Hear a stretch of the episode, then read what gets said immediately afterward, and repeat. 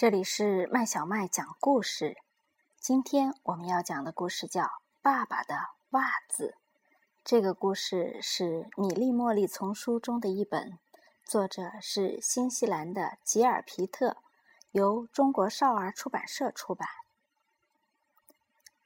米莉的爸爸很沮丧，他说：“不管是谁，只要他能找到我丢失的那只袜子，我就给他一个拥抱。”他已经翻遍了洗衣篮，检查了洗衣机和烘干机的后面。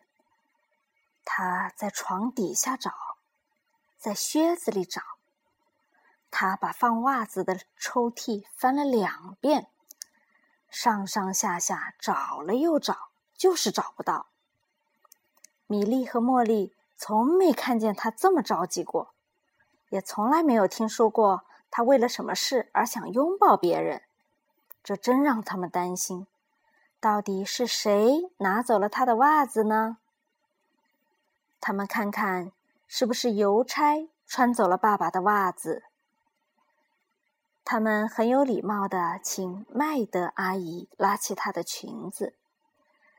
他们求弗洛斯特踮起脚尖帮他们摘一个苹果。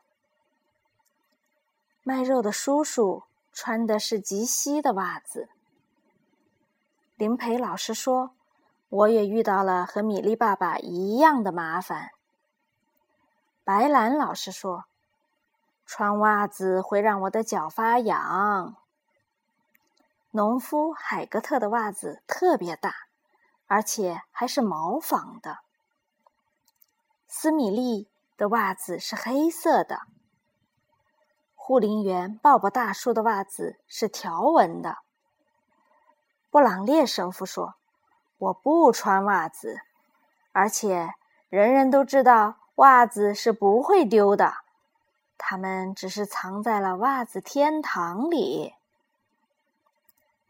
茉莉的妈妈说：“我没看见洗衣机里有蓝色的袜子。”米莉的妈妈说：“我从来没听说过有人还会丢袜子，我敢打赌。”袜子一定还放在抽屉里。晚上，米莉的爸爸关灯睡觉的时候，把咪咪放进窝里。咪咪是他们的猫咪，哈，就在这里。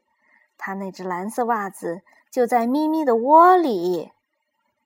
爸爸说：“咪咪是世界上最棒的猫，并且给了咪咪一个。”大大的、大大的拥抱。这个故事讲完了，小朋友你喜欢吗？